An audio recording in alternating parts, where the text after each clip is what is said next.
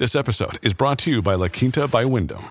Your work can take you all over the place, like Texas. You've never been, but it's going to be great because you're staying at La Quinta by Wyndham. Their free bright side breakfast will give you energy for the day ahead. And after, you can unwind using their free high speed Wi Fi. Tonight, La Quinta. Tomorrow, you shine. Book your stay today at lq.com.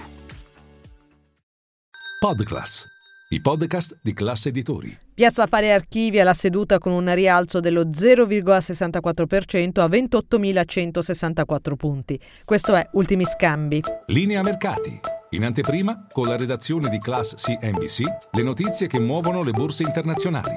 Sul fronte macroeconomico negli Stati Uniti l'indice settimanale Redbook ha toccato quota più 2,9%, mentre le vendite di case esistenti a luglio sono scese del 2,2%, un dato quest'ultimo nettamente inferiore alle attese degli economisti. Il faro rimane però sempre puntato sui discorsi dei banchieri Fed durante il simposio di Jackson Hole venerdì per avere indicazioni sulle prospettive riguardanti i tassi di interesse, lo stato dell'economia e le pressioni inflazionistiche. L'andamento della borsa, Piazza Affari, è stato catalizzato innanzitutto dalle piazze asiatiche, con l'indice Hang Seng che ha mostrato i primi segnali di ripresa dopo le criticità emerse la scorsa settimana. Nel pomeriggio bene anche l'andamento di Wall Street. Si è diffuso infatti un certo ottimismo tra gli investitori oltreoceano in attesa dei conti di Nvidia. Il sentiment ha sostenuto le performance di molte mega cap quotate a Wall Street, soprattutto quelle operanti nel settore tecnologico. Questo ottimismo è riscontrabile anche nella performance performance di STM, più 2,5%, ma non è stato abbastanza forte da strappare il titolo di migliore della giornata a Prismian, che ha archiviato la seduta a 4 punti percentuali di rialzo.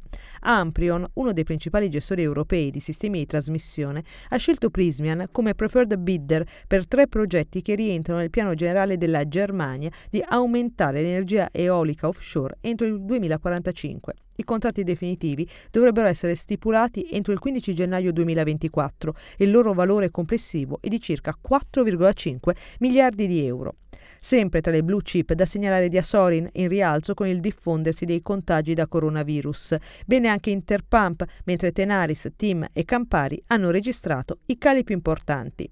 Il settore bancario chiude con titoli contrastati. Più nel dettaglio, Mediobanca ha registrato la performance migliore, seguita da Intesa San Paolo, mentre Biper, Banco BPM e Banca Monte dei Paschi di Siena hanno perso un po' di terreno. Infine, da segnalare nel segmento Growth Visibilia e SIF, che hanno chiuso la seduta rispettivamente con un più 20 e più 18 punti percentuali.